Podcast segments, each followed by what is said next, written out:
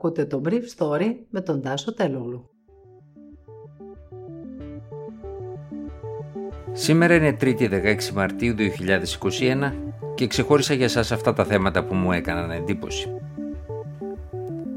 Αστραζένεκα, ένα ακόμα κεφάλαιο στο σύριαλ του εμβολίου που θα λύτρωνε την Ευρώπη και βρίσκεται διαρκώς μπροστά σε καινούργια προβλήματα. Γερμανία, Γαλλία και Ιταλία περιμένουν τον Ευρωπαϊκό Οργανισμό Φαρμάκων για να συνεχίσουν τους εμβολιασμούς. Η ελληνική κυβέρνηση ψάχνει τεστ για να ανοίξει τα σχολεία. Χθες το βράδυ, στο φαρμακείο της γειτονιάς, ο συνομήλικος μου πελάτης με ρώτησε πολύ απλά: «Έχω ραντεβού αύριο, να πάω να κάνω το AstraZeneca?»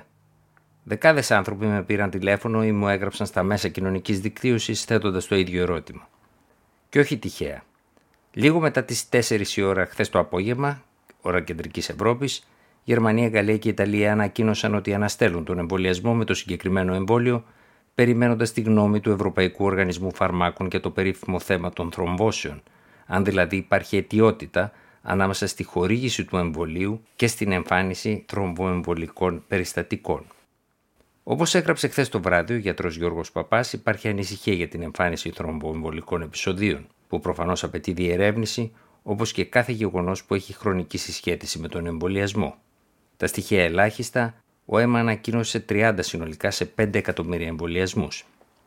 Στην ανακοίνωσή του, ο γερμανικός οργανισμός που αξιολογεί τα φαρμακευτικά σκευάσματα, το Ινστιτούτο Paul Ehrlich, που είχε συστήσει τη συνέχιση των εμβολιασμών αμέσως μετά την απόφαση της Δανίας να τους διακόψει προσωρινά με το συγκεκριμένο εμβόλιο στις έντεκα Μαρτίου, αναφέρει χθες ότι μετά από εντατικές διαβουλεύσεις και καθώς από τις έντεκα Μαρτίου έχουν εμφανιστεί και άλλα θρομβοεμβολικά περιστατικά, το Ινστιτούτο παρατηρεί μία σειρά παρόμοιων επεισοδίων στον εγκέφαλο με μείωση των αιμοπεταλίων και αιμορραγίες που συνδέονται χρονικά με τη χορήγηση του εμβολίου.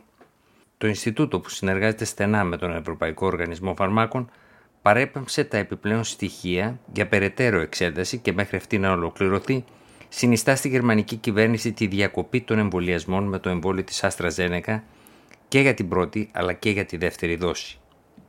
Σύμφωνα με τα μέχρι τώρα διαθέσιμα στοιχεία, η συχνότητα των θρομβοεμβολικών επεισοδίων και στα άλλα εμβόλια που χρησιμοποιούνται δεν είναι αισθητά διαφορετική. Οι θρομβώσεις αυτού του είδους προκαλούν το ένα τοις εκατό των εγκεφαλικών επεισοδίων. Το Ινστιτούτο Paul Ehrlich συνιστά στους ανθρώπους που έκαναν το εμβόλιο και δεν αισθάνονται καλά για περισσότερες από τέσσερις μέρες μετά τον εμβολιασμό, παρουσιάζοντας πονοκέφαλο ή αιματώματα στην επιδερμίδα, να απευθυνθούν στους γιατρούς τους. Ο πιο σημαντικός από τους Γερμανούς πολιτικούς στα ζητήματα υγείας, της σοσιαλδημοκράτης Καρλ Λάουτερμπαχ, επιδημιολόγος ο ίδιος και υπεύθυνος του κόμματος που συγκυβερνά στο Βερολίνο για την υγεία, έκανε ανάρτηση χθες στο Twitter με την οποία χαρακτήριζε λάθος την απόφαση της κυβέρνησής του. Ο γιατρός, που θεωρείται από τους πολιτικούς που καθορίζουν με τον Υπουργό Υγείας Γενς Σπαν την πολιτική του κυβερνητικού συνασπισμού στο Βερολίνο, ανέφερε χαρακτηριστικά ότι η διακοπή των εμβολιασμών θα είναι λάθος. Με τη συνέχιση των εμβολίων θα σωζόταν πολλές ανθρώπινες ζωές. Σύμφωνα με τον Υπουργό Υγείας Γενς Σπαν, σε ένα κόμμα έξι εκατομμύρια εμβόλια εμφανίστηκαν επτά περιστατικά. Ένα μικρό ρίσκο, όπως το χαρακτήρισε. Ο Σπαν μίλησε για μέτρο προληπτικού χαρακτήρα. Παραδέχτηκε ότι η διακοπή των εμβολιασμών θα έχει συνέπειες για τη δημόσια υγεία, αλλά ζήτησε να δοθεί χρόνος στους ειδικούς για να εκτιμήσουν αν το όφελος από το εμβόλιο είναι παρόλα αυτά μεγαλύτερο από το κόστος. Η Γαλλία με την Ιταλία πήραν παρόμοιες αποφάσεις και περιμένουν τον αίμα ως την Πέμπτη.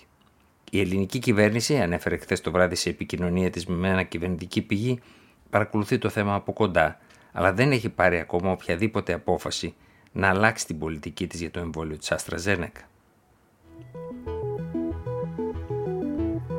Πώς μπορούν να ανοίξουν τα σχολεία είναι ένα μεγάλο ένιγμα που καλείται να λύσει η ελληνική κυβέρνηση τις επόμενες μέρες. Τόσο ο Πρωθυπουργός όσο και η Υπουργός Παιδείας Νίκη Κεραμέως θέλουν να ανοίξουν τα γυμνάσια και ιδιαίτερα τα λύκεια, που είναι κλειστά από τις αρχές Νοεμβρίου του περασμένου χρόνου στις αρχές Απριλίου. Αλλά δεν έχουν μηχανισμό για τεστ, καθώς λείπουν τα συνεργεία αλλά και τα αντιδραστήρια. Να σημειωθεί ότι στην πλατφόρμα του Υπουργείου Παιδείας για τους εκπαιδευτικούς, μόλις δεκαέξι χιλιάδες χρησιμοποίησαν τη δυνατότητα που δίνει το κράτος, ούτε το δέκα τοις εκατό της εκπαιδευτικής κοινότητας. Η διαδικασία ήταν πολύπλοκη. Μόνη λύση του κράτους είναι να οδηγήσει τους γονείς στη λύση του αυτοτέστ. Αυτό χρησιμοποιείται ως rapid test κατά κόρο στη Γερμανία και πουλιέται ήδη στα σούπερ μάρκετ της χώρας. Η πεντάδα στοιχίζει είκοσι πέντε ευρώ και είναι αξιόπιστο. Εκτός από τη συγκεκριμένη εταιρεία, και η Zymes έχει ένα δικό της αυτοτέστ έναντι τριάντα ένα ευρώ, ενώ η αμερικανική Apple και αυτή έχει τη δυνατότητα να προμηθεύσει με τέτοια τεστ στη χώρα μας που στοιχίζουν είκοσι πέντε ευρώ.